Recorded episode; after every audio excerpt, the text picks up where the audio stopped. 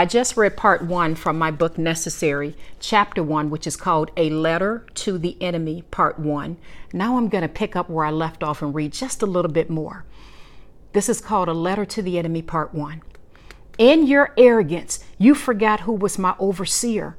As you celebrated the roles you played during some of the worst seasons of my life, you forgot who knew the ending before the beginning.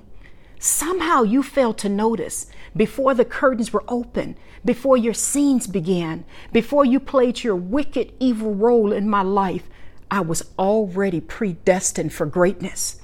You messed up when you left me on my knees feeling insecure, fearful, weak, alone, unsure of who I was, and doubting my gifts and talents.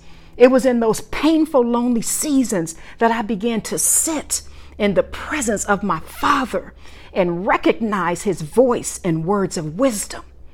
He whispers. I guess I'd never sat long enough to realize he actually whispers to me. I had no idea I could be strong in my weakest moments because his power is made perfect in weakness. 2 Corinthians 12 9.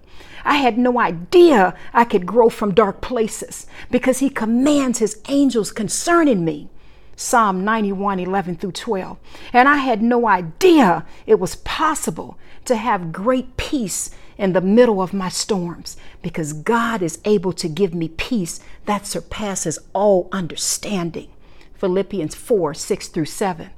So I thank you for leaving me on my knees because without your help, I never would have sat still long enough to discover that all along my Father was trying to speak to me. Now, this chapter gets really heavy. I just read just the first two pages of it, but I pray that you've been encouraged. I love you all. Bye bye.